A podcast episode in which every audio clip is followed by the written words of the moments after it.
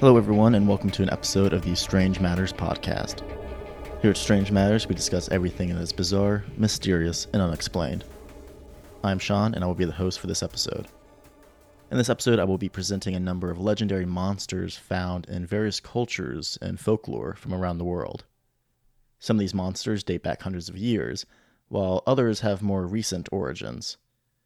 In this episode, I'll be talking about the history and legacy behind these monsters, as well as some of their cultural impact on the locals. As Strange Matters has listeners all over the world, we have received requests to look at different monsters and cryptids from each listener's particular neck of the woods. So, for other listeners, if you have a favorite mythical monster, legendary creature, or interesting cryptid that comes from your home country or region, send it into the podcast and it could make it into the next Legendary Monsters episode. A reminder that Strange Matters is made possible by our generous supporters over at Patreon. On Patreon, listeners can pledge a small monthly donation, and in exchange, can gain access to monthly exclusive bonus episodes and help decide what topics for the podcast to cover. Patrons will also be receiving some free merchandise samples. So, for all patrons listening, make sure to add your shipping address on your profile for the page, or just send it in in an email or a message. For this episode, I especially like to thank our newest supporters, Julia, Lance, and Sam. If any of the listeners are interested in becoming a patron, please visit our page at patreon.com slash strange matters. And now, onto the episode. The first legendary monster I will be discussing hails from the Philippines, and it is known as the Aswang. The Aswang is a shapeshifting creature that is found in Filipino folklore. The Aswang has been a popular mythical being found in many different Filipino stories dating back for centuries. This creature has gone by numerous different names, such as the Bawbal, Tick Tick, and Bayot. Since it is a shapeshifter, its exact descriptions varies depending on the story behind it, and it sometimes possesses the characteristics of other well known monsters, such as vampires, ghouls, werewolves, and witches. Though the description may vary, there are a few common characteristics found throughout most tellings of the Aswang. Many stories describe the Aswang as normal, everyday people during the daytime. These people are usually extremely reserved, shy, and elusive. However, when night comes, the Aswang can then transform itself into a wide range of animals or beasts, such as bats, crows, big black dogs, or even other more mythical style beasts. It is said that the Aswang can only transform at night, because that is when it thinks that God is sleeping. Both the human and transformed version of the Aswang has bloodshot eyes, caused by exhaustion and sleep deprivation, all coming from the creature's desire to stay up all night searching for victims. Once transformed, the Aswang are violent, bloodthirsty creatures. The young and the unborn are their main targets for sustenance, as Aswangs delight in trapping and killing lone children caught out at night. Other times they will attack pregnant women, ripping into them and devouring the unborn fetus. Sometimes the Aswang will use a sneakier method, transforming into a creature with a feeding proboscis like appendage and will creep into a pregnant woman's bedroom at night to suck the children out of their womb. The Aswang also has a cruel way of impacting its victim's family. After killing, and most likely eating, an innocent person, it will use its unnatural powers to create a perfect doppelganger of them made out of plants and tree trunks. This exact replica of the victim will return home to their family as if nothing was amiss, only for this replica to immediately get sick and die just days afterwards. In this way, the Aswang not only causes terror and pain into its victims, but brings heartache and sadness to their families after. Aswang are described as very fast and nearly silent, though there are a few exceptions. The Tick Tick variation of the Aswang has a creepy and interesting way of terrorizing its victims. The name of this creature comes from the tick tick sound it makes when it runs. Anyone unfortunate enough to be caught by one of these out in the open at night will start to hear its signature ticking sound as it begins closing in. However, what sets this creature apart from any others is that the sound it makes gets softer and quieter as it approaches. In this way, someone hearing the dreaded tick tick sound has no idea if the beast is running in the opposite direction or if it's only moments away from its attack. Along with the Aswang and its variants, there's a similar Filipino legendary creature known as the Manananggal. The Manananggal is a grotesque female monster that is similar to a human and vampire bat hybrid. The Manananggal, which translates as remover, or specifically to this creature, one who separates itself, has a creepy and disgusting method of attacking its victims.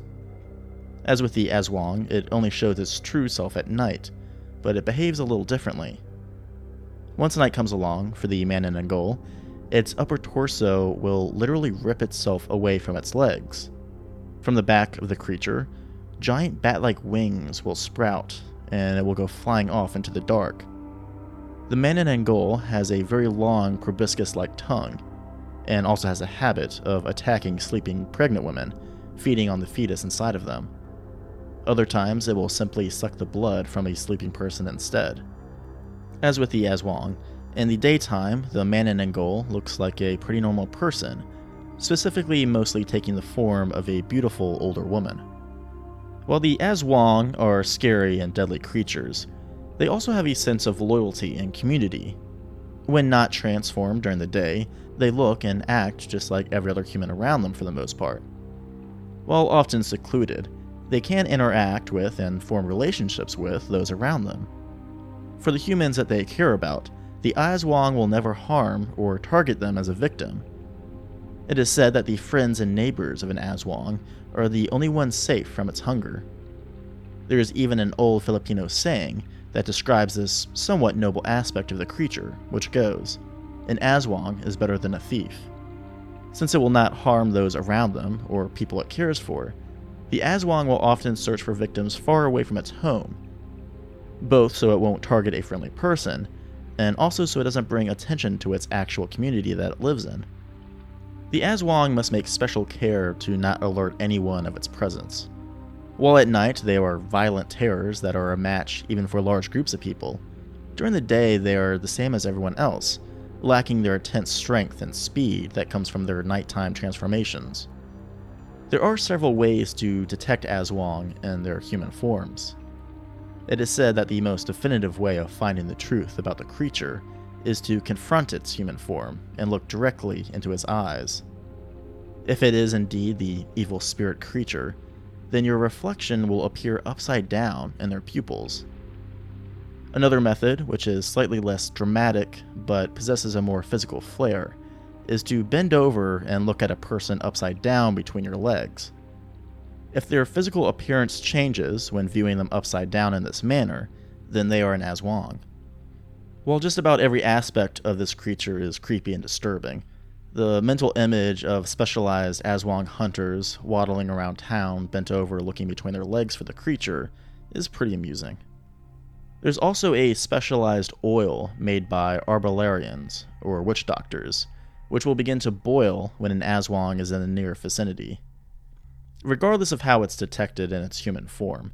When an Aswang is narrowed down and identified, the community will gather around and accost it during the day. The Aswang is then quickly executed when it is helpless. Aswang can be killed at night in their transformed state, though it is much more difficult and requires specialized tools and artifacts. Much like the vampire, the Aswang can be repelled with the use of heavy doses of garlic and salt. They can also be kept at bay or killed with religious artifacts used as weapons, such as holy water or crucifix. Aswang are also scared by the sound of whips, and they can be killed with a special whip made entirely of stingray tails. As with many other monsters, and just living creatures in general, decapitation is also an effective method of bringing about death. As for the origins of the Aswang, it has been theorized that the shape-shifting vampire-like monsters came about because of Spanish colonization. Women played a large part in pre-colonization Filipino culture, as they took on the role of healers, warriors, and merchants. The early Spanish missionaries and friars claimed that the native priestesses and shamans were instead evil witches to discredit them. In fact, the characteristics of being able to shapeshift fly, feast on children, drink blood, and operate solely at night, is very similar to the early Spaniard versions of witches. More support for this idea of a Spanish influence can be seen where the myth of the Aswang can mostly be found in the Christian communities of the Philippine lowlands, the people who were first converted by the Spanish centuries ago. However, there are also some big differences between Spanish witches and the Aswang, mostly being that Spanish witches took on the form of ugly old hags during the day, and they could only fly with the use of a magic broomstick. With some of these key differences, others believe the myth of the Aswang predated the Spanish colonization and is actually influenced by similar legends coming from Southeast Asia. One creature specifically that is very similar to the Aswang and the Manananggal is the Penanggalan, a mythical creature from Malaysia. The Penanggalan is a female monster that also has a human form in a monster transformation. The Penanggalan has the ability to have its head separate from its body and fly off into the night. As the head flies, its lungs, entrails, and its stomach all dangle below it, supposedly twinkling like fireflies in the night. Just as with the other monsters mentioned, the Penanggalan's favorite victim are women who are giving birth, or solitary young children found wandering about at night. Since there are so many similarities between the Malaysian Penanggalan and its Filipino counterparts, the Manananggal and the Aswang, it is likely that these two cultures directly influenced each other centuries back, and created their own versions of shape-shifting vampire-like monsters that terrorize people in the night. The legend of the Aswang and its similar counterparts continue to thrive in the Philippines and elsewhere, and have been featured in numerous movies and TV shows even in the modern day, making it one monster that's not going away anytime soon. The next legendary monster I will be talking about comes from Malaysia but it is quite different than the Penanggalan creature I have talked about. This next featured creature will be the supernatural being known as Orang Minyak, also known as the Oily Man. The Orang Minyak takes the form of a naked human man, and as such, its description varies from different stories. Sometimes it is tall and skinny, other times short and fat. What is always featured as its most signature physical description, though, is hinted at by its name. The body of the Orang Minyak is completely covered in a pitch black oil. This oil is secreted from the skin of the Orang Minyak itself, and it cakes every inch of it. While it is said to be slippery to the touch, this oil will not leave the skin of the creature, and as such, it will not leave behind any oily footprints or handprints to mark where it has been. While the Filipino Aswang and Malaysian Penanggalan were driven by hunger, the Orang Minyak is driven by an insatiable lust. This creature will creep along at night in a never ending quest to satisfy its libido, specifically attempting to target female virgins that it comes across. There are two different origin tales of how men can be turned into an Orang Minyak. The first origin story comes from frustrated and lustful young men who cannot win over the heart of their one true love. In desperation, they are willing to enter into an unholy agreement with evil forces to gain dark powers that will supposedly give them the ability to finally win over that special someone. The other version is more involuntary and comes about when an evil witch doctor casts a spell over an innocent man and turns them into an orang minyak. Regardless of how the creature is formed, the aftermath is deeply disturbing and upsetting. In order to fulfill its obligations as an Orang Minyak and hope to return to a normal human being, or finally be granted access to the powers of the dark arts, the Orang Minyak must hunt down and sexually assault 21 virgins within one week. Because it is either driven by a lust for sex and power, or compelled by possessive evil shamans controlling it, the Orang Minyak carries out its attacks, with no hesitation or regret, and it will have no other focus or desire until it has completed its terrifying mission. Depending on the version of the story being told, the Orang Minyak has a few abilities that set itself apart from that of the normal man. Some of the more physical traits, of course, is the ability to secrete oil through the skin until it is completely covered. It is also said to be much faster and stronger than the average man, and can use its sticky oil to cling and climb its way up practically any surface. On a more supernatural level, the Minyak can sometimes induce paralysis on its victims, making escape or a chance to fight back virtually impossible. Along with this, this evil being can cause its victims' voices to become completely muted, so even if they scream, not a sound is made. Perhaps its most disturbing ability is that some legends say only female virgins can even see the Orang at night at all. In this way, even if they try to ask for help in escaping or fighting off the creature, no one else nearby could even see this evil creature in the first place, leaving the victim helpless and alone. One method to keep the Orang Minyak at bay that women have come up with is to leave a pile or barrier of unwashed men's clothing around their bed at night. Some have actually worn men's clothing to sleep. In this fashion, these women are able to trick the monster into thinking that there is a man in the bed or at the very least, give it the scent of a man in the bedroom, so it will think that the woman inside is not a virgin. A Malay spirit medium, known as a Bomoh, may also be hired to prevent any attacks from the evil spirited monster. The Orang Minyak is fortunately very vulnerable in the daytime, as it loses its supernatural powers over its victims, and it cannot leave its residence while the sun is out. This way, if a creature is tracked down to its lair, it can be surrounded and hunted down since it cannot escape outside. During the nighttime, any encounter or effort to combat the Orang Minyak is made much more difficult. Due to being covered completely in oil, it can easily slip out of any grappling or wrestling attempts made against it, and it can also easily slide out of any restraining devices. When caught out at night or in the middle of one of its attacks, the supernatural being will almost always seek just to escape rather than fight back. While the Orang Minyak is mostly considered to just be a myth by most people in the world, in Malaysia it still continues as a scary legend to this day, and people still claim to see them from time to time. Near the end of 2011, multiple reports were made by people in the Kampong district of seeing a man covered in a black substance.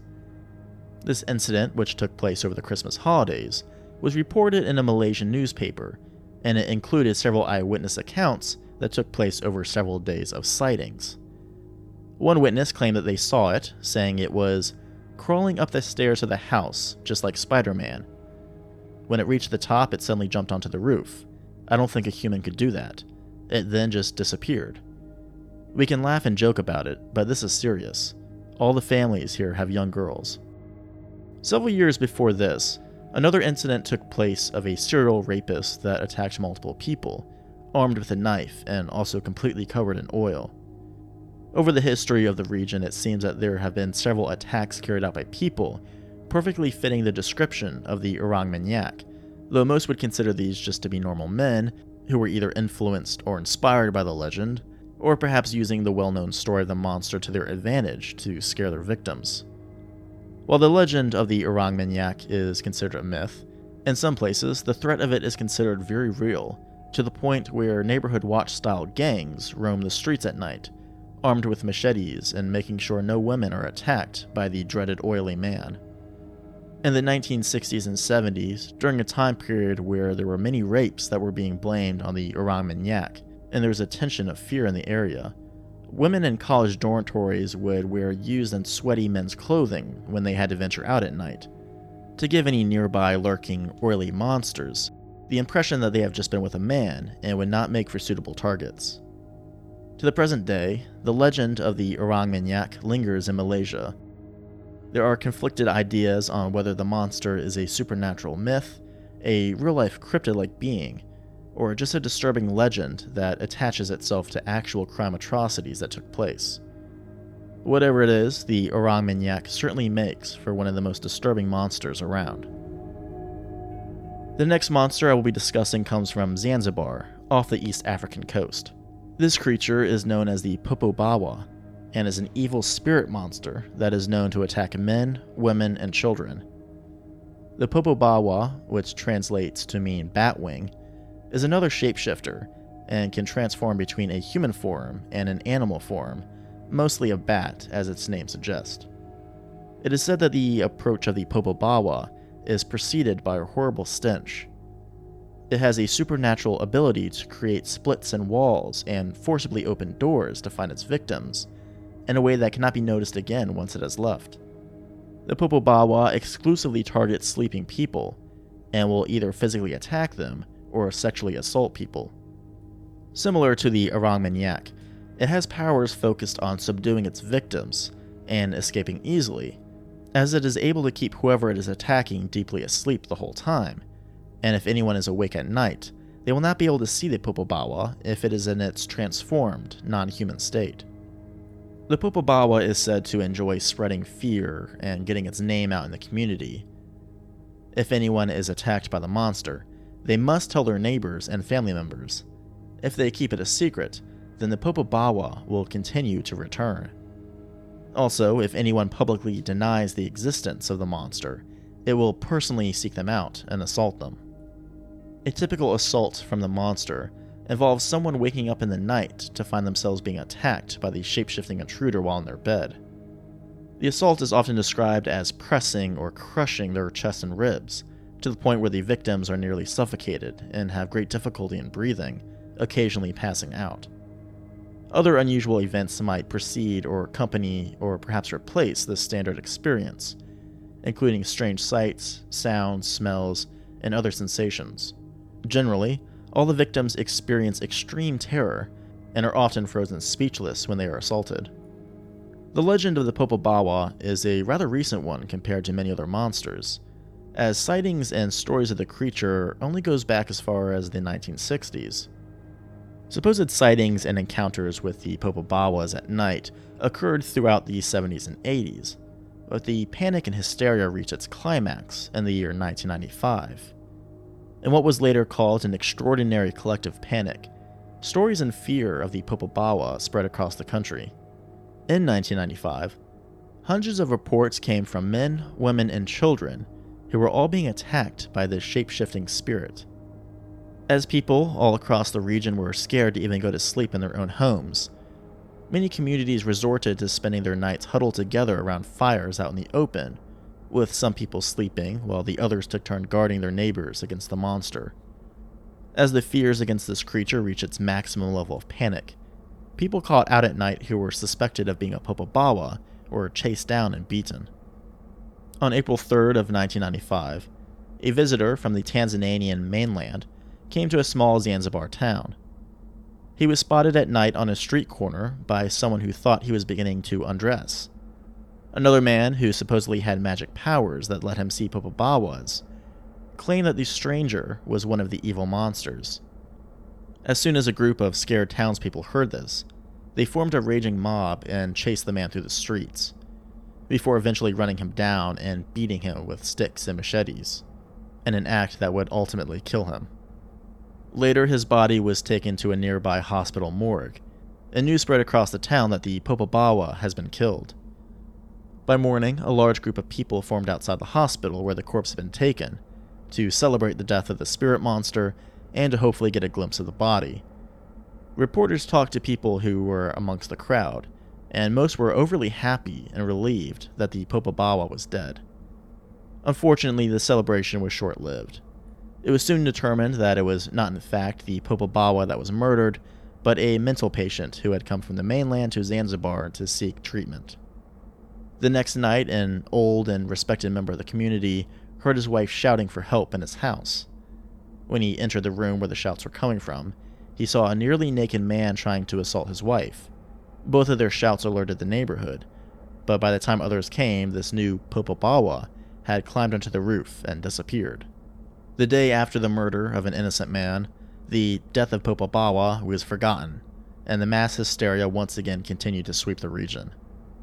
A month after the mainlander was killed, a second person was murdered after they were also mistaken for the feared Popobawa.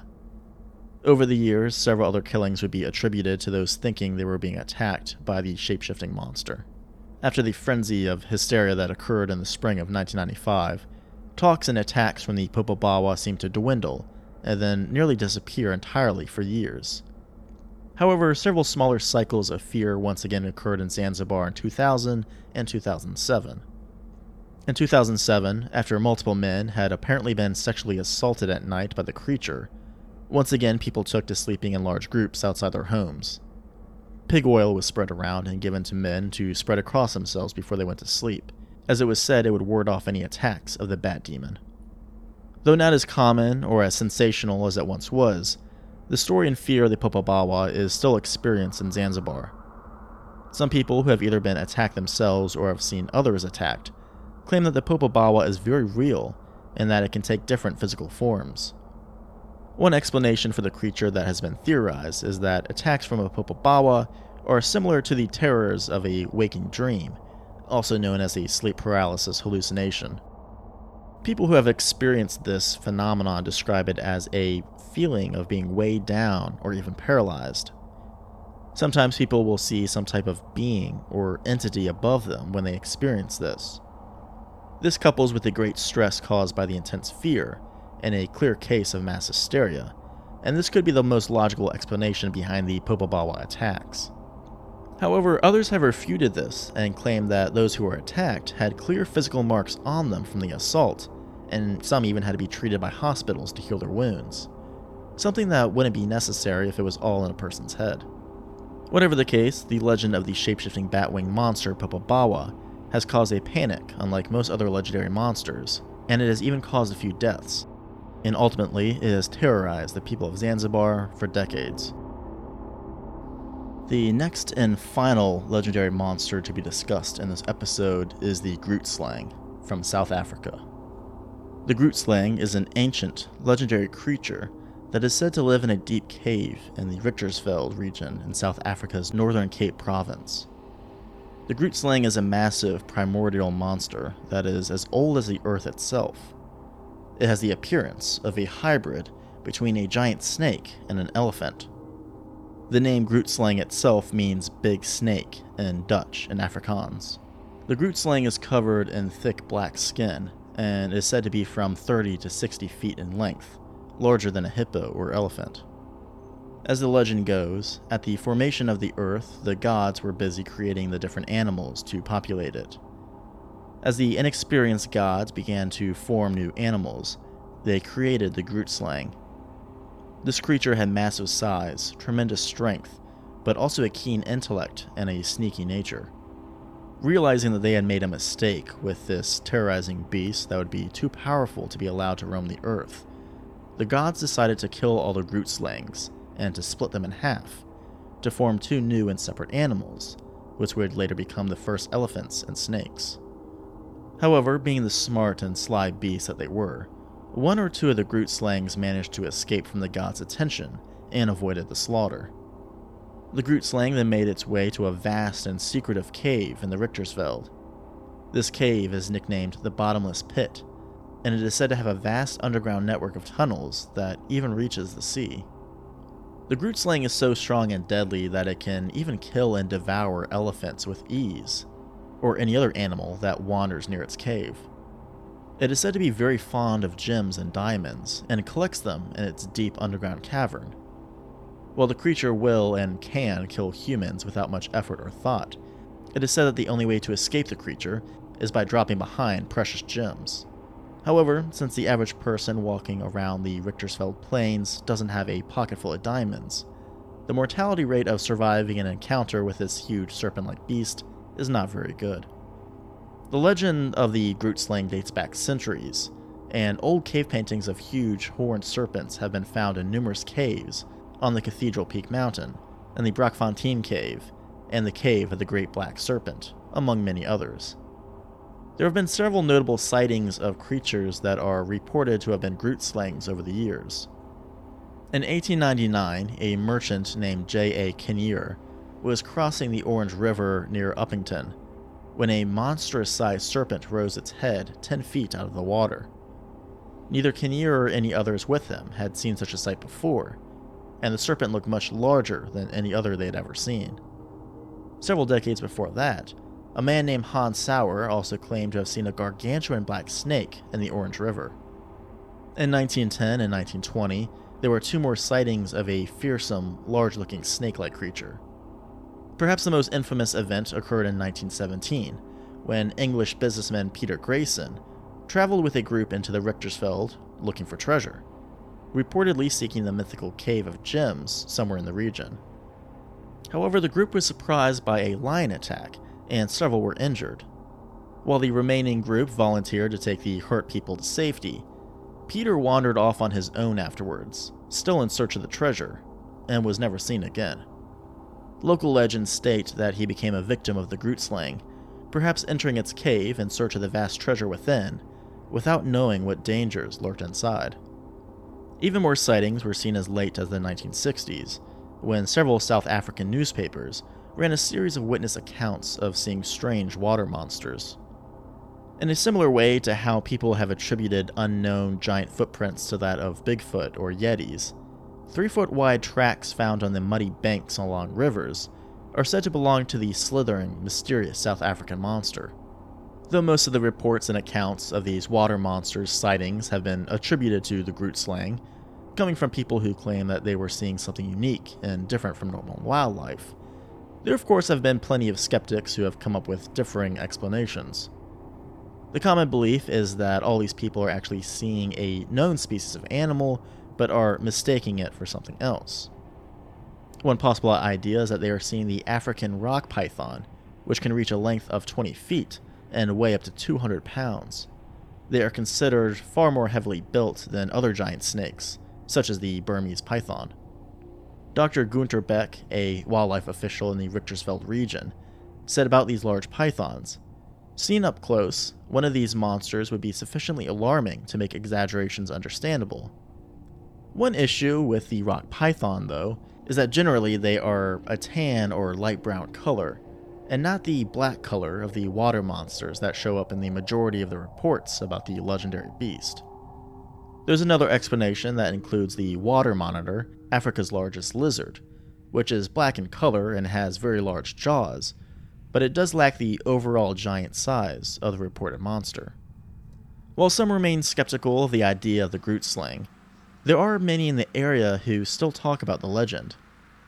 Local natives insist that the monster is real, a creature that guards the Diamond Cavern. For these natives, the Grootslang was belched up from the depths of hell itself to serve its purpose of protecting the treasure of the Richtersveld. And with that, we'll wrap up this episode discussing several legendary monsters from around the world. Thank you all for listening to this episode of Strange Matters Podcast. If you have any feedback on this episode, please feel free to contact the podcast. Whether you'd like to state which of the monsters is the scariest to you, or if you'd like to let me know what legendary monsters live near your home to perhaps make it onto a future episode, you can reach the podcast at our email, strangematterspodcast at gmail.com. And you can also message us at our social media accounts on Facebook, Twitter, and Instagram. Finally, ask if you are listening to the show on iTunes. Please take the time to leave a rating and a review, as the feedback is always welcome and also helps promote the podcast so we can always reach new listeners. So, until the next episode of the Strange Matters podcast, take care, everybody.